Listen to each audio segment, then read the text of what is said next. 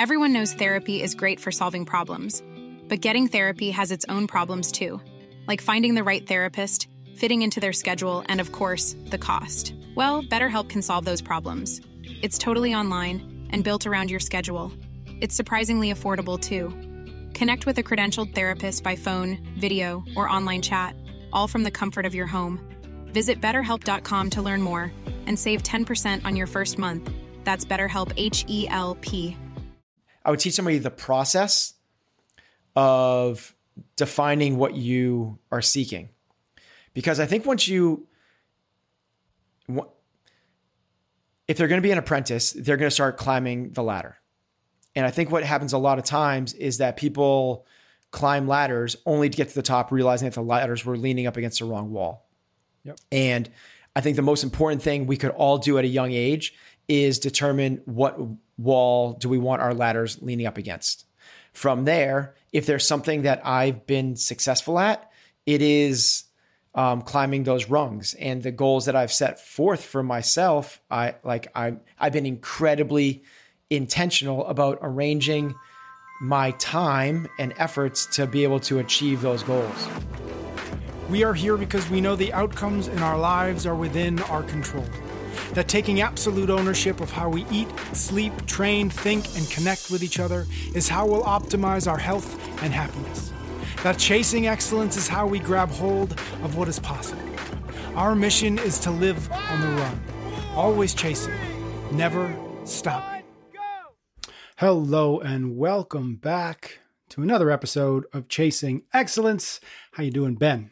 I'm doing excellent, Patrick. Now, now I always think about like the person that said, "Are we ever not excellent or never Yes, not never. good?" We're never not great. I actually I thought about that like a lot since you brought that up in the last recording or whenever we. I think about that all that question all the time now. It's like, Yeah, how are you really funny. doing? And yeah, yeah, the answer is usually almost always really, really good, if not better. yeah. That's uh It's we actually recorded an episode in advance, so that that won't come out for a bit. But Oh, okay.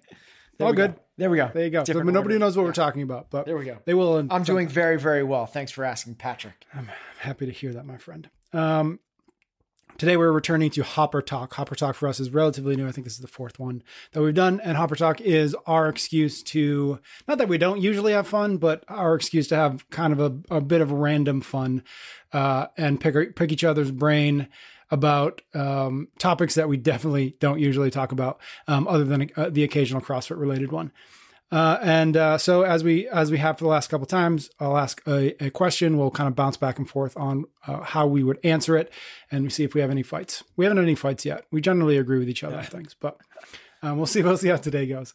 First question we have: If you could choose to stay a certain age forever, what age would it be? I'll let you go first. Okay. Uh, um, so I'm 44 right now, and I'm gonna I'm gonna I think you have to put some like disclaimers around what this means, um, because I, I mean, because otherwise, if you don't put like, here's the thing: is like I think you have to be like you're staying at that physicality and maturity level, and knowledge and wisdom base forever.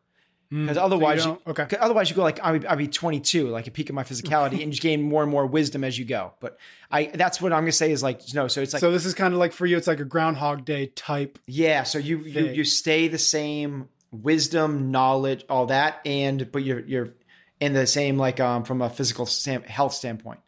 Um, So I would, and I'm 44 right now, and also I say that everyone around you stays the same age.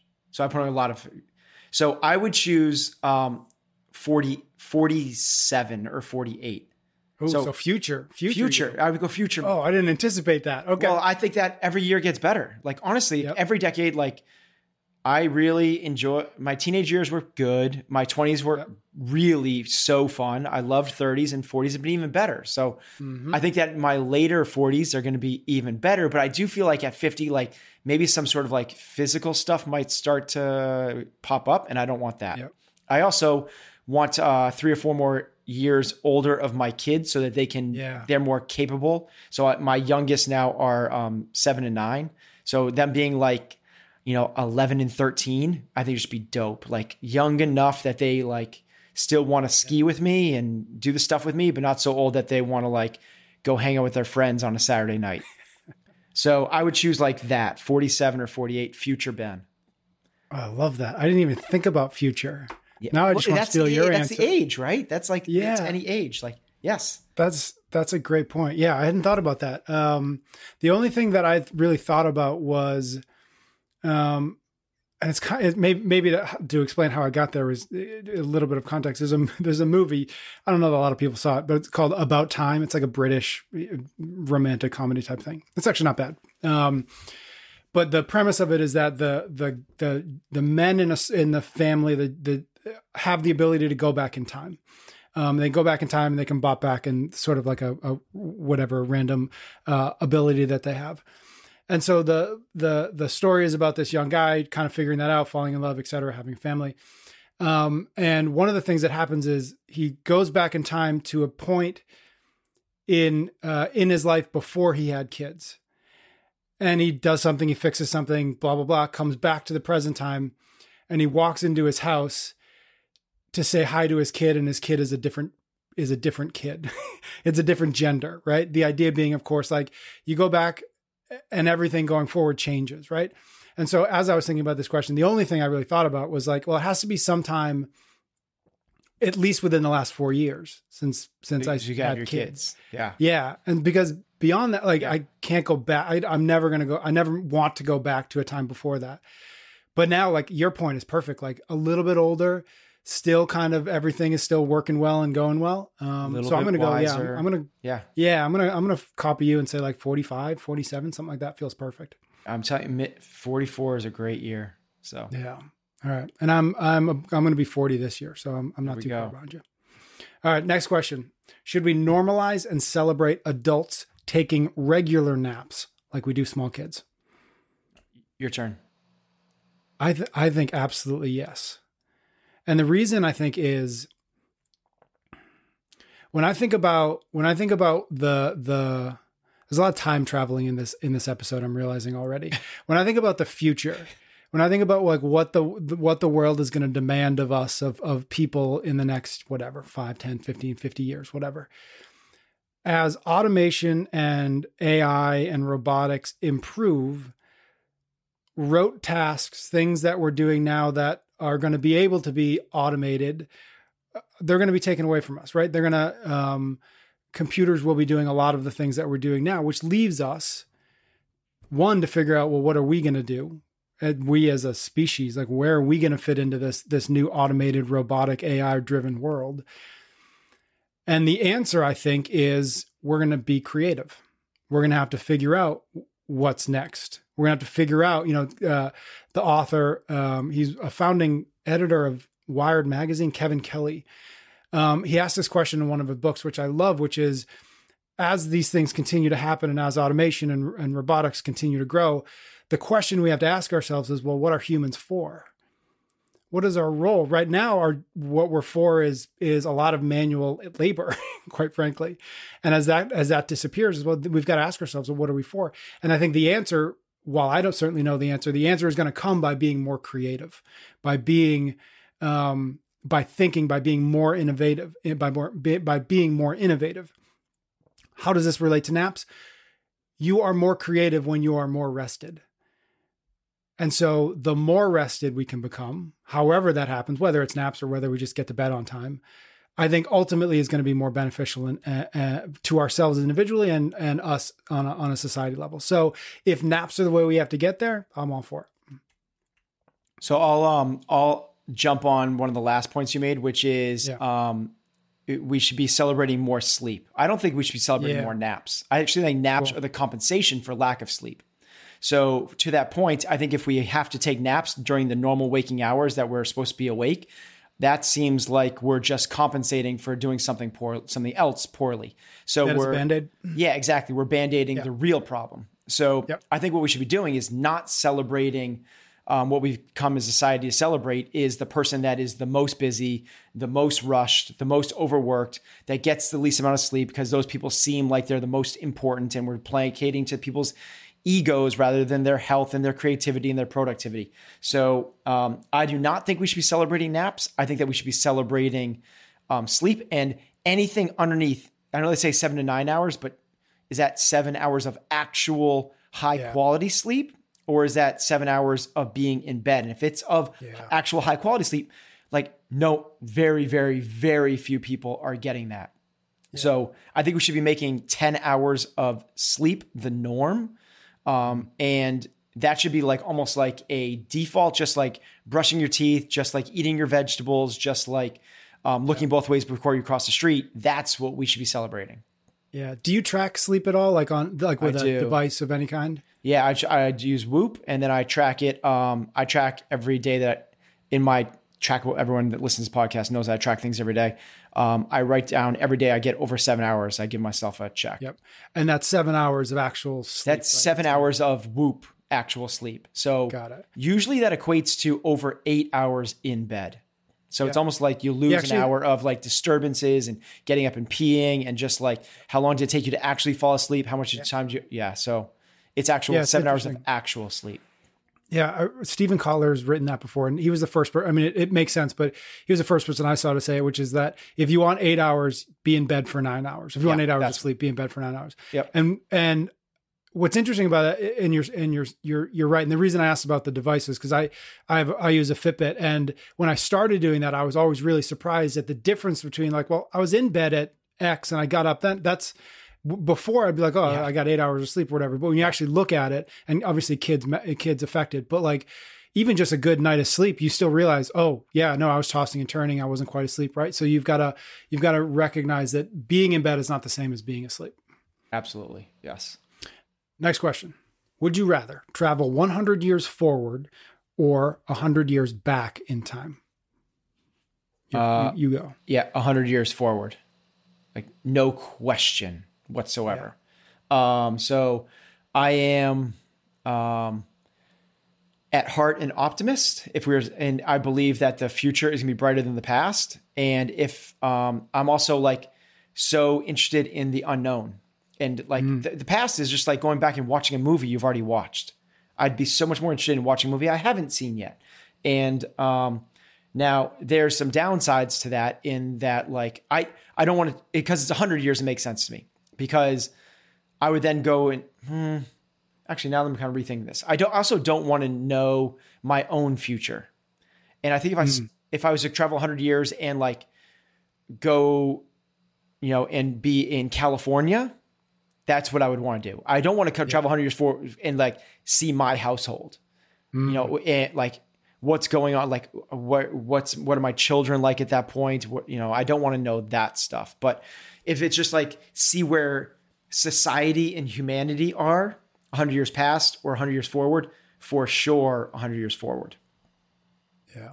Yeah, I I think I agree with you um, for all those reasons. I, I like your point about it not being dropping into your own life, but just getting a sense of the what what does the world look like now. Yeah. I think I think it's. I I think I think I'm with you. I think that a hundred years from now is going to be so different than what it is today that it that it's going to be mind blowing. And I think that that would Here's like it's going to be mind blowing, absolutely. So think about like just like the trajectory of humanity, like like what's actually happened. So you know, from like Adam and Eve, or we crawled out of the ponds and became like nothing really changed that much until like the agricultural revolution. Like we just were like Mm-hmm. we were constantly like foraging for fruits and veggies and hunting game and we lived in our very small tribes that was like and nothing changed until we like settled down and grew our own crops and we domesticated animals and all of a sudden because of that we had and that was like hundreds of thousands of years like i mean on the timeline that's that's hundreds of thousands of years if not longer and then just in the course of a few thousand years from agricultural, we had then had the next big thing, which was like the industrial revolution, where now something can move faster than a horse, where you could travel around the world. And then all of a sudden, like we went from that to the technological revolution. And like these revolutions happened like 100,000 years apart, 10,000 years apart, a hundred, couple hundred to like now it's getting closer and closer and closer. And now the one that's going to change it all is this technological revolution because technology builds technology. Yep. It's not like we figured out farming, which did have a massive in terms of like, I I don't want to underplay how important that was because in mm-hmm. terms of but a lot of bad came from that, like sanitation issues because we had cities for the first time. People didn't know how to do that.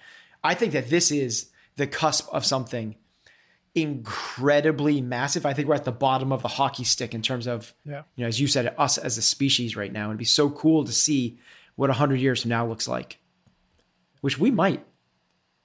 Yeah. We might Somebody out there listening, somebody out there listening could, you know, No, younger that- folk. I know we have a lot of Yeah. teens out there. Possible. Should uh next question, should the lottery be illegal? Uh, I think it's your turn. My turn. oh man, I think yes. And I think the reason yes is because it feels to me like so what is the purpose of the lottery? At least as I understand it and I I certainly have never actually looked into this but my layman's understanding of the lottery is that it raises revenues for states for municipalities for whatever right? To build roads bridges etc that to me feels like a very cop out, cop out that. way of doing- yeah yeah, yeah. yeah, it, it would strike because what it, what is it? It's a, it's a transfer of wealth from the rich to the poor. Because who's playing the lottery? Far, you know, I don't want to over generalize, but who's going to play the lottery? It's the people who feel like the lottery is going to be their ticket to to to a life that they can't they, they that they can't reach. You know, by by any other means necessary, at least any other means that they feel, and so yeah, we should we should fix bridges, we should fix roads, we should we should build better schools. I think we should do that by making sure that everybody pays the taxes they're supposed to pay instead of building instead of um making their corporations uh, held in Ireland so they don't have to pay uh, federal taxes or something uh, absurd. So to me, it just feels like we're it's a stopgap, it's a band aid to um, what would actually be helpful, which is like every everybody just generally paying their own fair share. Uh, I agree with you on all of those cases. I don't think it should be illegal. yeah, Uh, maybe just- illegal is too strong. Just because it's like prohibition, like just because it's Yeah. not good for you, just because it's not good for society, doesn't mean it should be illegal. Um, because I think you're going to cause more problems than I think. Then all people do is they have underground illegal gambling Yeah, or I mean, lotteries. yeah. So I, I, Yeah. You know, and if it's going to be legalized in casinos or other forms of fashion, like why would we not Yeah. want to do it in a way that could create revenue for the state? Yep, that's true. All right. Maybe not. Maybe not illegal. Maybe No, stick to your guns, Patrick. You, you say you not. say Not maybe just Keep not it. as necessary. How about that? All right, I'm sticking with them. Next maybe question. regulated, If- or you, you can't spend. You can only spend. You only buy one lottery ticket a day or something. yeah, maybe. If you were given 1,000 acres of land, what would you do with it? Uh, so it depend on where the, it was. If Yeah. it was in the desert, if it was in the Yeah. rainforest, or there. But um, Let's, generally, let's what I, assume that it's like a, a, a useful place. Like you can do something with it. okay. So um, generally, what I would do is I would I would do two things. I think um, I would preserve it. Um, so I would uh, take care of it and basically do next to nothing with it. Allow people to use it in a really low impact manner, and then I would create some sort of um, sustainable farming that is actually um, helping uh, CO2 emissions and healthy agriculture and all the good things that come from, um, you know, um, cycling crops with um, top crops and all the rest. But that's the two things I would do. I'd let people, um, you know, imagine like some sort of like real, like a nature preserve with paths that people could go experience it. And then I would uh, create some sort of sustainable farm and or something that we've talked about before, which is like a retreat o- health oasis type thing. Maybe all three of those combined. Yeah, that's true. Um, I was just going to ask you a question, but I forget what it is because you got you got me excited about that last thing. Um, what my, the first thing I think about here is one, yes, like if it's in the middle of the desert, that's not particularly helpful. But the second thing, that like literally the immediate thing I thought after that is I have no idea how big a thousand acres is. Well, that I yeah, I, mean, I kind of want to Google a thousand acres. Yeah. know. So I know how big ten acres is. I can't. I can't. But I don't like that's too that's too big of a jump for me to do the Yeah. multiplication to figure out how big that is. yeah, I, I think it'd be miles. yeah. I mean, it's certainly it's certainly uh, I, we're we're probably like exposing our our ignorance and idiocy right now. People, our listeners, are going like, "Oh my god." let's say let's do it Uh, in yeah. miles. I would say like let's say you have like 10, 10 square miles. Mm-hmm. okay. So Is I that- think what I would do is I, lo- I'm love the last way thing off of that. Yeah, actually, that was my question. Is do you think the like the farming and the sustainability and all that stuff? Would you do it as um? Would you do it as like a like a like a proof of concept type thing, where like you're doing it so that you can show others how it can be done, or are you just doing it because like that's a good use of uh, uh you good use of land? Well, I'd have to have sh- someone else show me how it was done. So I'm definitely not doing it as proof of concept.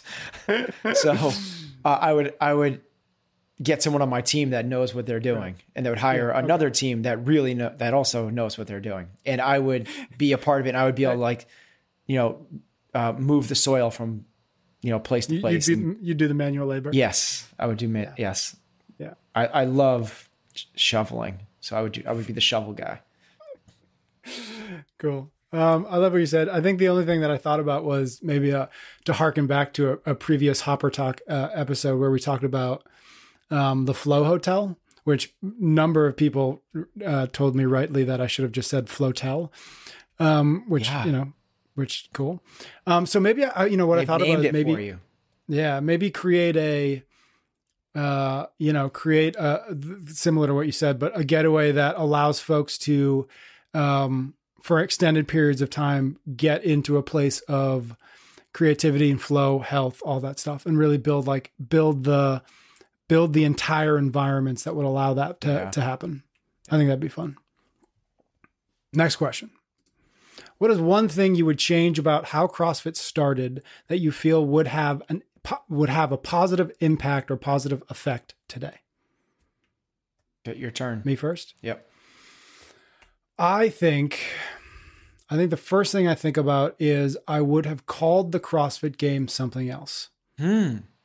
I would have Cool. called I don't know I don't know exactly what I would have called it. I, I should have come up with some creative name for it, but I would have called it something else. Everything else could have been the same. You're not saying Every- games. could- you're saying don't use the word CrossFit. Don't use the word CrossFit. Yeah. So like the Call fitness it- world championships. Yeah, some something cool, but something that that would allow the separation that I think is still, you know, we've talked about it a bunch.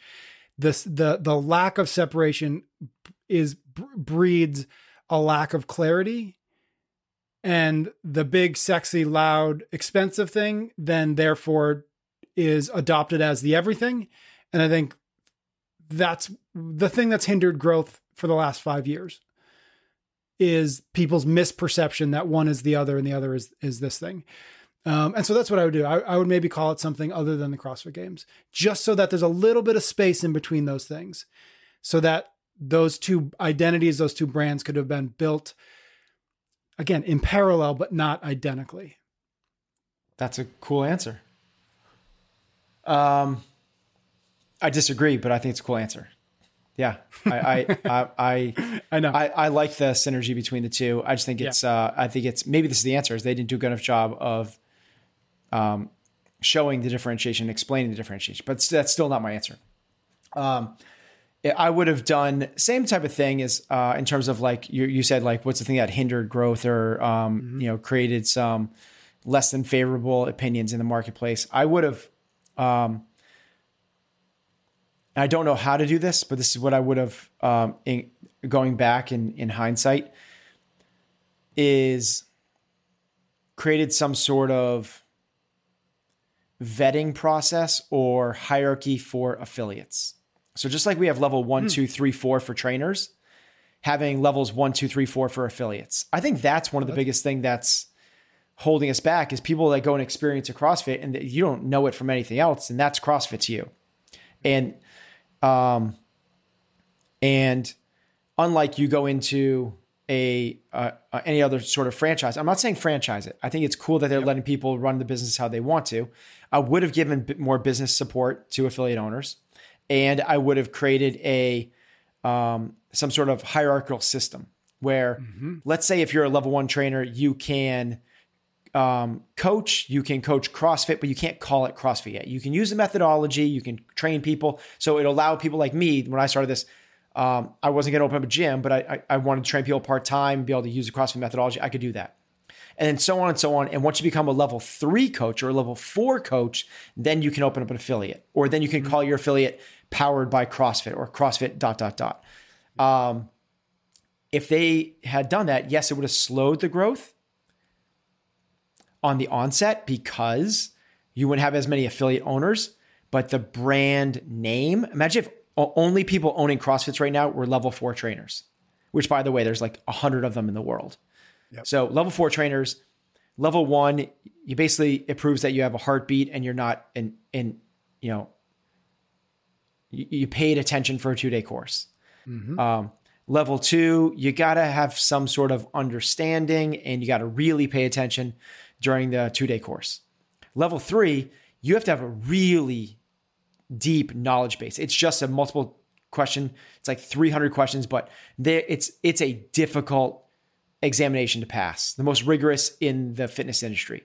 Um, and I have my CSCS, and it is legit in terms of the knowledge base. But again, there's no real coaching happening because it's on it's through a online examination.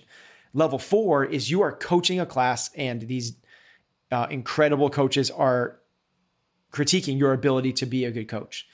Basically, what they're saying is, we now knight you. You can represent CrossFit. You are one of the few. You are one of the proud. We want you to be walking around as a beacon, and we are to imagine if only those guys had affiliates. Now, I get it. Like, that's kind of like, I'm not saying that that should be the case, but man, like, those gyms would be insane, like in a mm. good way. So, I don't know, some sort of vetting process for affiliate owners, some sort of business help, some sort of hierarchical, something like that.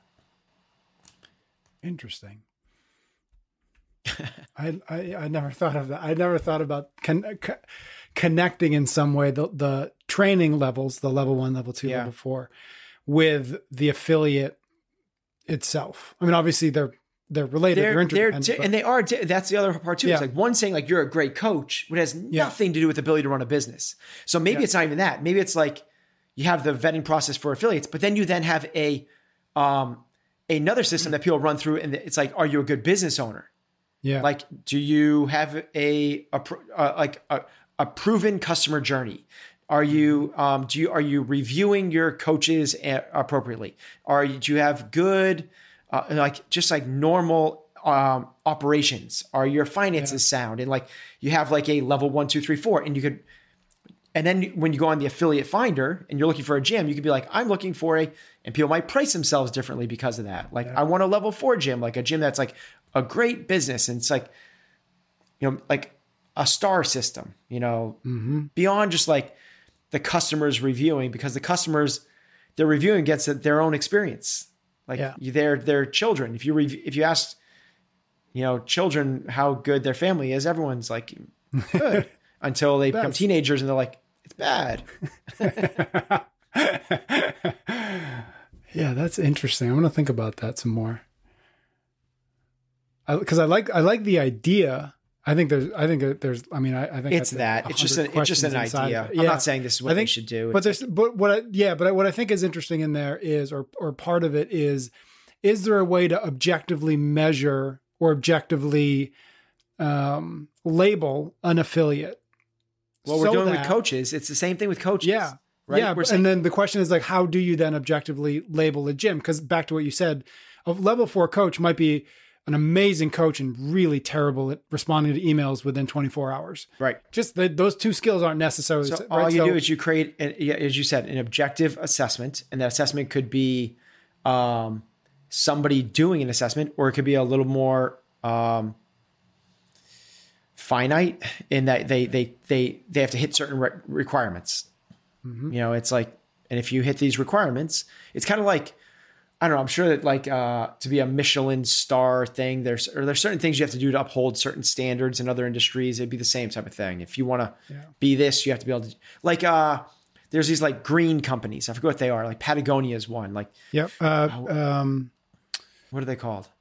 Uh, uh, B Corps. B Corps. Thank you. Yes. So to be a, like the same thing. To be a B Corp, you have to do. You have to uh, be able to. Yep. You have to have to do these thirty points to be a B Corp. Yeah. Well, if you do these thirty things, you're a this CrossFit gym. You're a interesting. And you could, you know, I, I think that some sort of like little and what would happen there is it's not going. What's not going to happen? I should say what I would think would happen is that it's not necessarily that the market's going to be like I'm only going to B Corps. It's that people strive for it and people like business owners they want to do it anyway. So it just raised the bar on its own. Yeah. You know, I don't think many people when they're buying a uh, a new coat are going like they're they're googling like B Corp corporation coats. Mm-hmm. But because it's a thing, um, those corporations are aspiring for it because it's a worthy cause.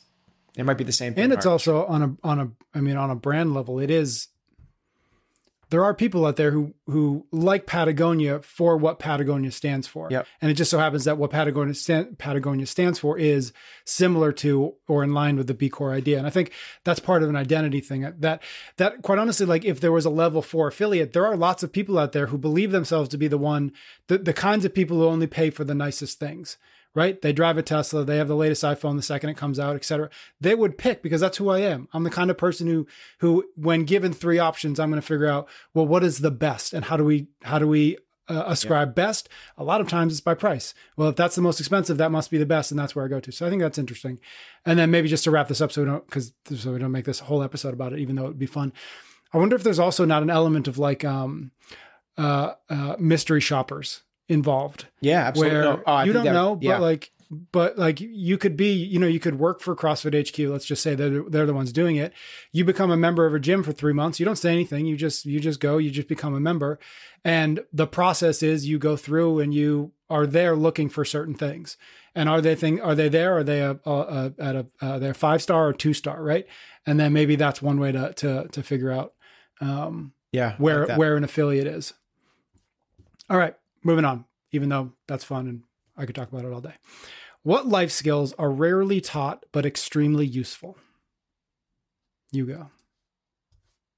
Personal finances. Oh, so good. Yeah, it's just period. Yep. Um agreed. Yeah. I'm going to leave it at that. um yep, I agree with that. I think my answer would be this is probably not going to come as a surprise, but my answer would be the skill of asking questions. I think is wildly useful and never taught. And it, to some degree, it's related to the ability to have an interesting conversation and to listen actively, to um, to go back and forth, to not um, not uh, one up people. Like you know, we've talked about that a lot. Just the ability to, and for me specifically, the asking asking of questions actually harkens back to what I said uh, earlier, which is you know, what are humans for? Well, I don't know, but creativity and innovation and curiosity are the way we're going to get there. Asking questions is how you do it. And so if you can learn how to ask questions instead of give answers, if you can learn how to uh, put yourself in the position of a student more than uh, the perception of ourselves that we have as experts on anything, um, I think that it only is additive to life when you start to recognize the power of questions to figure out what might be next. Yeah, I like I like where you're going with that. Um, it it kind of bleeds into like I like if we take this as a skill, like um, mm-hmm. what you're basically saying is like almost like just like the growth mindset in general, right? Yeah, it's like that's true. Just that is a skill, like just that whole thing of like if that was taught, man, that like it's rarely taught, but it's probably one of the most valuable skills you have. If you have that, then like that's a, more, a bigger umbrella than personal finances or asking the right questions. Right, because, because you can lead you lead to those things if you exactly. if you yes. start from the same yeah. you start from that growth mindset place. Yeah, that's true. I like that. Cool. If you could witness any past, present, or uh, if you sorry, if you could witness any event, past, present, or future, what would it be? I told you there's lots of time traveling in this huh. in this episode. All right, you're up. This one actually stumped me a little bit. I'm not sure I have a good answer. I I'm gonna I'm just only because we've talked about it a little bit and uh, it would be awfully interesting. But if I could witness the first human turning, let's say 150, I think that'd be pretty fun. super cool. Yeah, yeah, I love that 150th birthday, like the first 150th birthday party. I'd like to witness that. I'm gonna. Um, so it's so interesting is you you you passed me these questions a couple days ago, and this is the one that I socialized with my mm. friends and family. I asked yep. Chandler, I asked Katrin, I asked my son, I asked um, a whole bunch of people, uh, Pete, my business, uh, a whole bunch of people this question, and mm-hmm. every single person um, named a a date in the past, mm. except for you and my answer which is so interesting. Um, it was without hesitation. Nobody talked about future. And my my answer would be, um, the first contact with other life forms. Oh, I thought about that too. Yeah. So like, because it's going to happen. Like at some point, like it's going to happen. There's whatever is. I'm not the an astronomer. I don't know stuff, but like, there's the guesstimates are that there's like a hundred thousand potential other Earths out there, and you know, with that could harbor life, and just like the moment that happens, like all of man, that'd just be like a really kind of for better or for worse, almost. Even if Yeah. it's for worse, Yeah. like even if they come in like even if they come in like like like Independence Day style, like it still would be so freaking exciting. And not that I'm not that I'm hoping for that, but like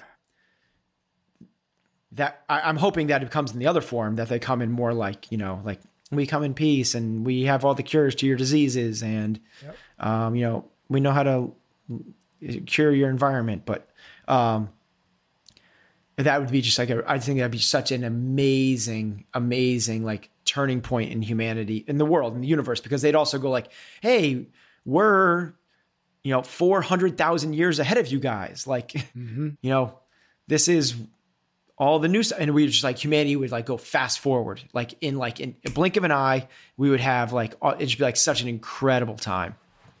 yeah. And I'm like an, Yeah. I'm kind of like I, I think talk, like the optimist. Like I just think that the future's gonna be brighter. So like I would want to go to the future to see that. I don't want to read the history books of the past. But Uh, some of the people like so like here's some of the like Chandler. Yeah, I was going to Chandler ask Smith. you. Yeah. Uh, he wanted to be there. Chandler and my son Jonah are both like m- music people, um, and like filmies. Filmies is that a thing? Like No, movies, that up. movie people.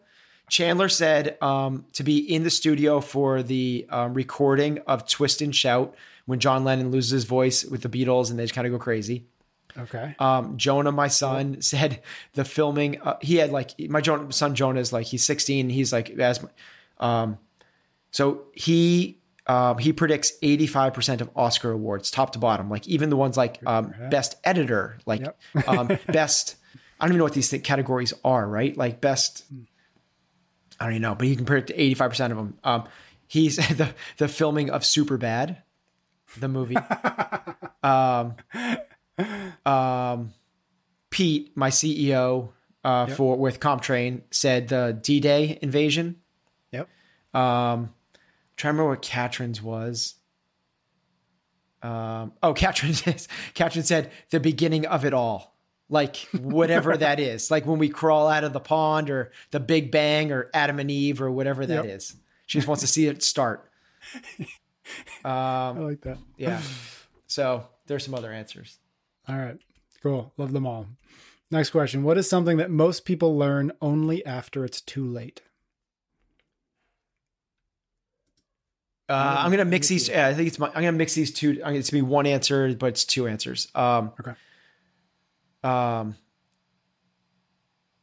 the present moment and relationship. Those two things. The present moment and relationships are actually what really matters.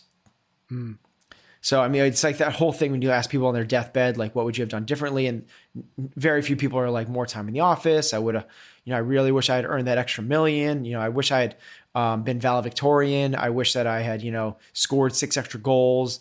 They're all kind of like, I wish I just spent more time. I wish I had just like um, been more um, aware and, you know, more present and more. So it's that thing. Like, we don't, it's the same thing with like, you lose somebody. It's like you just want like you just want that extra time with that person. Well, if that's the case when you lose somebody, when you lose yourself, what are you gonna? What's the thing that you're gonna look back and like it's when it's too late? It's kind of the question. Um, so me, that's the real thing. Is like, and I think we can all bring that present, uh, that that hindsight into the present moment. Um, and maybe with that, it also goes like, don't sweat the small stuff because that's what pulls us away from those other the, the things that really do matter the most you know so maybe there's three answers there relationships present moment don't sweat the small stuff Yeah. Yep. Uh, obviously, I agree with all those. I think those are those are great answers. Mine is recognizing or realizing fully that nobody is thinking about you almost ever. and to stop obsessing about Yes. what somebody thinks about you or worrying if somebody likes you, worrying if they care about the shoes you're wearing. Eh, Mostly everybody's just thinking about themselves most of the time and just living with that, just just easing yourself into that, I think lowers I'm honestly just thinking about myself in high school. Um, that would have lowered my my general life anxiety by about a hundred percent. Um, if you if you just realize that like nobody nobody really cares. the, the Winston Churchill quote, like in your 20s, you're Remind so the you're in your 20s, you're so worried about what other people are thinking of you. In your 40s, you stop caring what other people think about you. In your 60s, you realize no one's thinking about you anyway. There you go. So if you could speed that up so that you're not in your 60s when you realize that. And that's why, like going back to the first question or one of those early questions, is like that's why 40s are pretty awesome. It's like you really do stop caring so much about that stuff. Yep. And not entirely. I'm not. I'm not saying I. I don't. No, no, I'm- no. But I'm. It's better than it was. Yep. Agreed. If someone asked to be your apprentice and learn all that you know, what would you teach them? Your turn. Uh, I would first um, How to would grow first perfect an- amount of stubble. That's easy. Um, um, so I think I think what I when I would think about is okay. First, if it's an apprentice, you got to assume that they're relatively young, right? Like you're not going to apprentice. I don't think with a 35 year old, right? So getting them relatively young and what would be useful, helpful uh, for somebody. Let's just say for me, anyways, as I was thinking about it, like 17 to 19 would probably be the the ideal age for this particular thing. And the thing is. I would want them to learn, and I'm by, by no means an expert at it, but this is what I've kind of spent whatever my professional life has been trying to figure out how to do it better, which is to to to build what I consider to be communication skills. And by that I mean the ability to write, the ability to take pictures, the ability to make video, the ability to create uh, or produce a podcast, the ability to create um, uh, graphics, whatever that might be, so, some amount of graphic design, the ability to create a website, um, um, to to to to have enough skill to figure out something like Mailchimp, right? All of those things are kind of to me in the same bucket of communication skills. And the reason why I, I would that's what I would try to teach them is because that becomes a bridge to wherever you end up or could become a bridge to wherever it is you might end up going. So if you if I can get you at 17 and 19 really understanding the power of those things and really working on the skills of those things and at 21 or or 26 or or 29 you decide oh this thing that I'm doing isn't what I want to be doing. I want to go do that thing. Well, now you have the skills to actually start getting yourself toward that um, right? So if you want to go start a gym, if you want to become a coach, if you want to start a business, if you want to um, start a nonprofit, if you want to become a teacher, the communication skills that I just laid out would help get you there faster. And they would help you get there faster without needing to rely on other people who have those kinds of skills. Because in the world that we are in now, the world that we're going to continue to go in, communication is uh, leverage for everything and anything you want to do.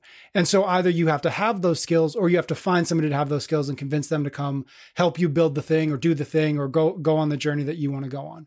And so if you could yourself own those skills, you can then either uh, partner with somebody else. You could build that. You could use those skills together, or you could just simply go and then attract the kind of people you need on that journey to help you do that thing even better. Yeah, I like your uh, the, the idea of it. the- It's the the skills being transferable, right? And it's Yeah. not it's not this transactional thing of like, I know Excel, let me teach you Excel. It's like, Right. um, mine would be well, if it's a, um, teach them everything you know. I think was the question. Like, um, to me, it's more of a question is like, that's an impossibility. It's more about like where do you start. Um, and I think, and and it's also like, what's your skill set? So like, if they're coming to apprentice with you, like, what's your skill set? And um, my skill set is um, as a business owner, like you, as a communicator, um, and as a, a, a coach. Um, and I think that the the thing that kind of is the through line between all of those is um, be, being really clear about what it is that you're chasing. Like, like mm. what I would do is teach somebody how to spend um, the process, not even, I would teach somebody the process of defining what you are seeking. Because I think once you, if they're going to be an apprentice, they're going to start climbing the ladder. And I think what happens a lot of times is that people climb ladders only to get to the top, realizing that the ladders were leaning up against the wrong wall.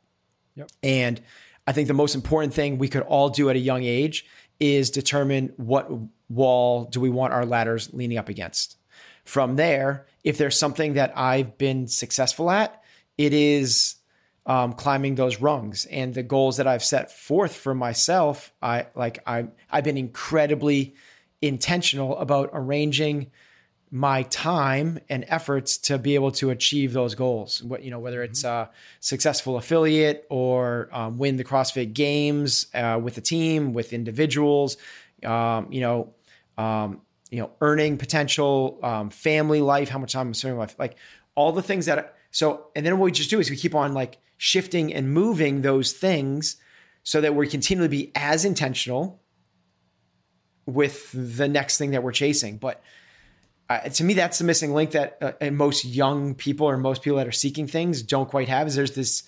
I would like to say there's a disconnect between what I want and what I need to do to get there, but the disconnect is they're not beginning with the end in mind. They don't know what they mm. want yet. So if there's one thing I would do, I would teach them how to begin with the end in mind and then how to take the necessary steps backwards to figure out where do we start today. And it's it's not complicated, but I mean, you've been with me on this journey since I started this thing. It's not complicated at all, but it is um, irritative. It, it takes, um, you, you're constantly tweaking and changing it. Yeah. And once you figure out that process of how to constantly tweak, you can kind of set your mind. I don't, I don't want to like yeah, you can set your once you do it, you can kind of say uh, begin with the end in mind anywhere. And I really believe you can achieve anything. Like mm.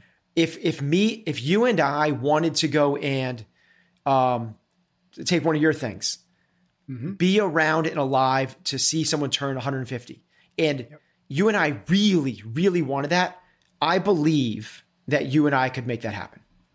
Mm-hmm. I honestly do. Like that's to that level. And obviously that's that's never happened before in the history of the world. So anything short of that can happen. It's just a matter of of this process. And yeah. I I don't want to say I've totally figured it out um because I haven't. But um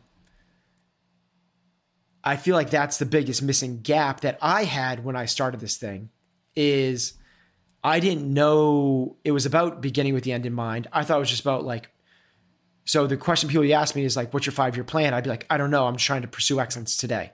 Co- sound that's such a cool snazzy answer. It's a cop out answer. It's mm-hmm. a total cop out. What it means is like I'm just going to do the best I can today and work as hard as I can. Yeah, mm-hmm. that's and said another way, I'm climbing the ladder not knowing if it's leaning up against the right wall. Mm-hmm. Like take a step back.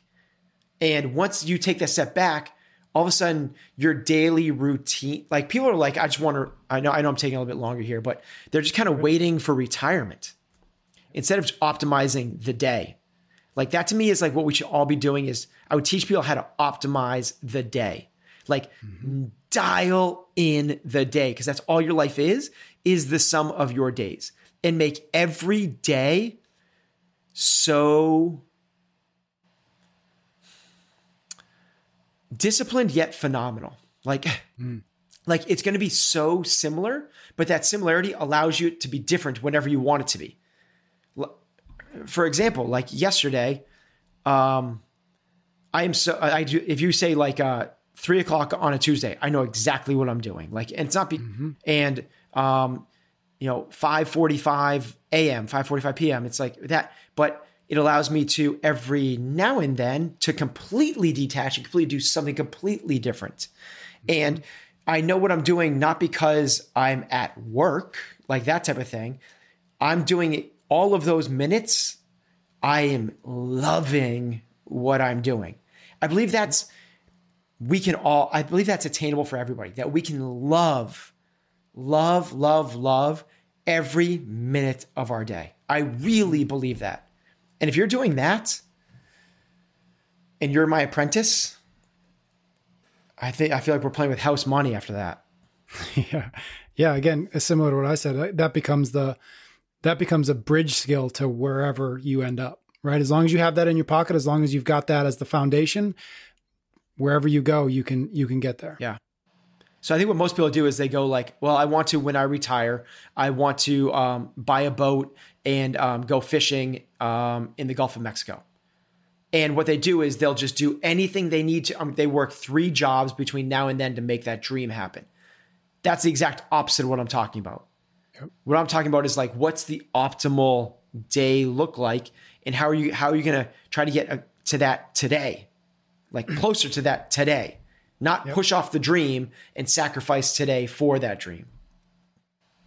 Love that. We have we've already put a pin in the idea of maybe doing an episode on designing your life or designing your day. So I don't. Oh, that's, I, yeah. I think we can keep talking about this, but I, I think um, let's save that for its for its own episode because I, I, think clearly there's lots there.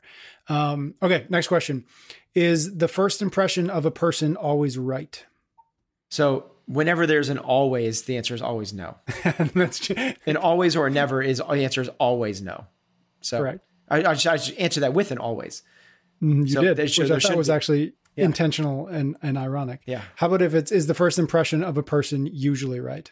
Uh, that's a much that's a much better question. Um, I, I, would say this is so subjective, but I would say no, it's not. Mm. Um, I, I, I'm just not a big fan at all of first impressions. Um, yeah, interesting. I think that I'm a fan of um, learning and trust, both of which take time. Yeah. So I, I just really don't like first impressions, and I'm even more so against um, when you haven't met someone yet and somebody tells you about them. That's the worst possible. Like yeah, that's like a secondhand first impression. Yeah, that's the worst. Like here's my interpretation of this person. Yeah. Like that's the worst of that. So yeah, I would. I'm. So the answer to, for me that is no. Yeah, interesting. I, I, like I like what's embedded in there is your your answer uh, gives room for growth right gives room for that individual let's say to grow into something maybe that they aren't today and i think that that's uh, valuable and worth thinking about when, when i saw this question or when i think when i think about this question what i think about is that is the first impression always or, or is the first impression of a person usually right yeah it, it's usually true but it's not the entire truth and i think that those two things are an important an important distinction to make i think when i meet you i'm going to get just a glimmer of who you are but it's just a glimmer. It, and I think that the the problem with assuming that the first impression is the entire person is that there's no possible way that that can be the entire person. And so what I would say is yes, but not but that it's but the glimmer that you see is not enough for you to get a sense of who they are. Yeah. I would I would further with um you know the the the quote that we've used before is like be curious not judgmental. You know, it's like uh, there's it's so easy to like meet someone and go up oh, that yep. and label and then yep. create a story and a narrative in our own head, yep. which is our own ego fueling itself.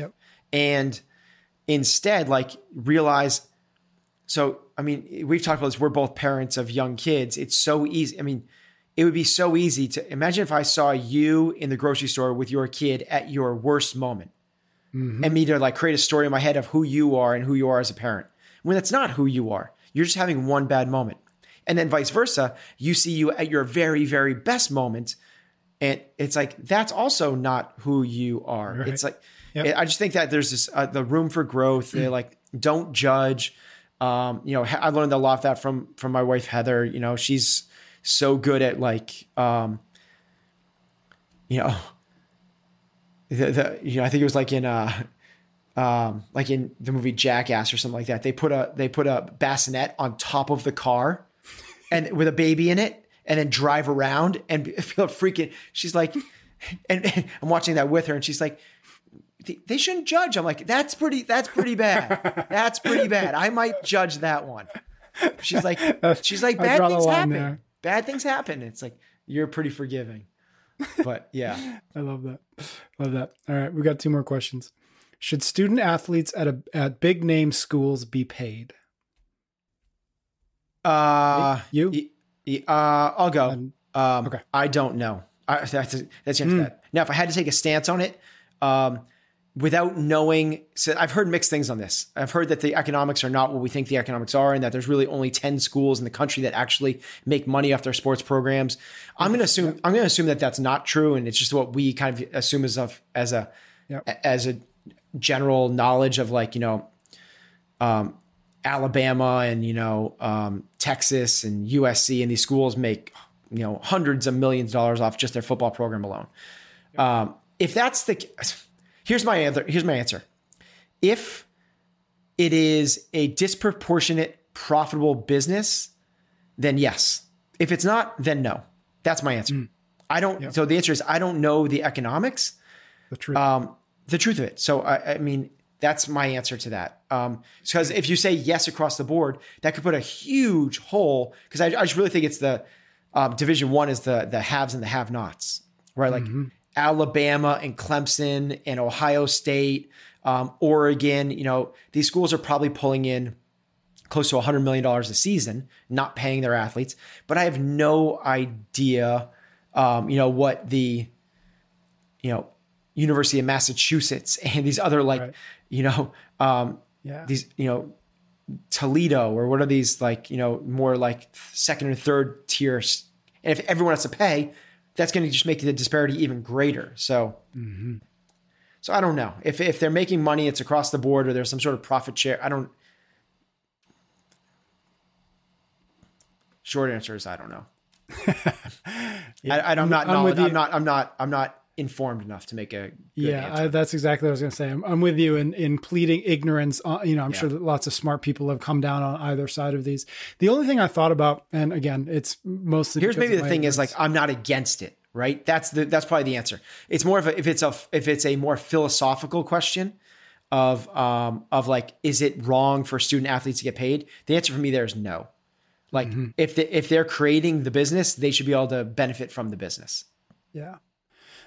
yeah. The only thing, and I agree with that. I think where what I thought started thinking about again, out of mostly ignorance, is I think it'd be an, an interesting scenario where you look at it in the same way that you look at joining the team of a startup in the early years of it, in the sense of you get equity or you get stock options, but you've got to, but but they vest over time. And so what I started thinking about is, well, what would it be interesting if you were to if you stay for four years and you play that sport for four years, the four years or five years or whatever it is after that, you get a certain stipend. You don't get it while you're at school because I think that that complicates complicates life in a way that is probably unnecessary. And so you don't get paid. You get obviously they're, on scholarship, so it's not as if they're shelling out cash to do this. But so you're on scholarship for those four years, and then again for some period of time afterwards, you get profit sharing, like like you just said. Um, if you stay the full four years, the reason being, if you bail, then just like at a startup, if you leave after two years, you're not going to get invested. Yeah. yeah, and and or if these are really big schools, if you go pro, well then you don't need this stipend, right? Um, so, anyways, I thought I thought cool. that that was that was a way to to maybe bridge the gap between the the the yeses and the nos. Last question: What's your favorite CrossFit Games event ever? Um. Okay, so there's I I I don't know if I have. I'd have to think more about this to create my favorites, but one that pops Yep. in my mind uh, a lot that I really enjoyed from a from a number of different perspectives was um, the rope climb snail. Do you remember that event? So it was they um, they ran the berm in the soccer stadium in the StubHub Center. So that awesome run, like man, do I miss that? For people that don't remember it, they they basically climbed two flights of stairs. Then they went over this big arching thing across the stair, which is like big hill run. Then they came down the other side, and it was incredibly visual because everybody ended up going single file because they went up the stairs. So it was like so easy to like, and everyone's in view the entire time. So it wasn't like a normal run where like there they go, like watching a cross country meet, and like you wait 15 minutes for them to come back again. So the visual aspect, and you could see passes. It was just really, really cool. So after they do the berm run, they would come back down. They would do, I think it was two legless rope climbs, and then they would come down and they would push this um, huge, massive 400 pound red hay bale, round hay bale. Mm-hmm. Um, where they would push it like hand over hand, rolling it down the field. And they did that four rounds. And there was just so much um,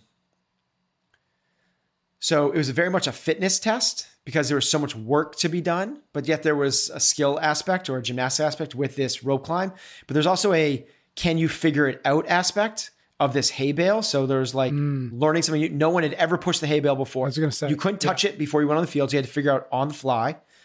Um, and then there was this visual aspect of like watching. You could see the entirety of the race and you know, like like you watch like a Murph event and people are just doing squats in place. You have no idea who's winning until 30 squats later, someone moves forward. This is like yep. every single second, it's people marching across the field essentially. And it was such a visual aspect. And then the third part of it was um, that was the first year I think that Katrin won the games. And mm. um, it was, or maybe it was, no, it was their second year. It was the second year. Um, so 2016, so she had, right? yeah, so she had, uh, she had just won the games and she was trying to repeat and she repeated the second time. And um, she just competed so well. She started off in like ninth place in her heat and moved up to like second or something like that. So it was like this comeback. She paced it perfectly. Everyone else died. And um, it was just an incredibly exciting, cool of uh, spectator event, cool event to watch. And I, I, I really do miss that, um, that soccer stadium because now in Madison, when they do the running events, they leave the stadium. Right. And they disappear for two and a half minutes until they come back and you're like, and here they come. And just like, you just have no idea what's going on. Whereas that event, it was like, you, it was just really cool. The run became, you know, as exciting or the most exciting part where now the run right. is a throwaway. Right. Right. I love that. Um, mine would be, I, I don't know if I have a specific event. Uh, maybe I do. But my, what I think about immediately is uh, 2010, the first year at the StubHub. Is that what it's called now? What was originally? Uh, it was the, the no, it was the StubHub. Now it's the Home Depot Center. Home Depot, or the other way around. No, sorry, whatever it was. Yeah, you're right. No, it was the Home Depot, and now it's the StubHub. Okay, I don't know. And so, back in 2010, first year it was there. I was still doing a lot of filming for CrossFit HQ. It was before CrossFit was, uh, you know, a media juggernaut and had a, had hundreds of people running around with cameras. And so I had a very privileged position to just literally, or quite literally, be on the floor with my little camera for the entire entirety of the 2010 games. And I remember the two events that really stick out. They were both I don't know. I don't think they were the same night, but they were both kind of that evening event in the in the tennis stadium, which was for folks who remember it. Like that was kind of like a magical, fun, yeah. intimate experience. And so the two events that I really, I think I'm getting the, the same year, but uh, getting them right in terms of that they were the same year. Um, and correct me if if I'm wrong, but Amanda, the first time we saw Amanda, that was the first then, event ever at the StubHub Center. Yep. Okay, and then um, and then the wheelbarrow, the where they scaled the wall, yeah, brought the they, sandbags. They repeated that. They've done that twice now. They done, you're right. They have. And the, yes. and the first year, um, I think was 2010. I think Heather, those, Heather, those years, Heather right? was yeah, it was. I remember yeah, that. Well, yeah. Yep. Heather did the wheelbarrow one. Did really really well. Yeah, and so those two stick out to me as just being like th- there was just the sense in the stadium of like yeah oh we're this is the beginning of something interesting yeah. this is fun this is this isn't a, a, bunch of athletes running around in the dirt in California. This is real. Like this could become something. And for me, it was also like, I get to be here and I get to, and, and I'm friends with half these people and I get to, this is what I get paid to do. And so, like, that whole kind of magical elixir of the thing, um, when I really think about like my favorite events, they're almost more about me than anything else. but the, that's what I think about. Yeah, cool. Love that. I'm a man. That was fun. That was Hopper Talk. Thank you to everybody out there listening. Let us know if you like these episodes. I think this is the fourth one. So far, we've had good response, good reaction to them. So we'll keep going every once in a while, uh, assuming people like them. Thank you for your ratings and your reviews. We'll be back next week for another episode of Chasing Excellence. You can get every episode of Chasing Excellence wherever you listen to your podcasts or on YouTube. Until next time, thank you for listening.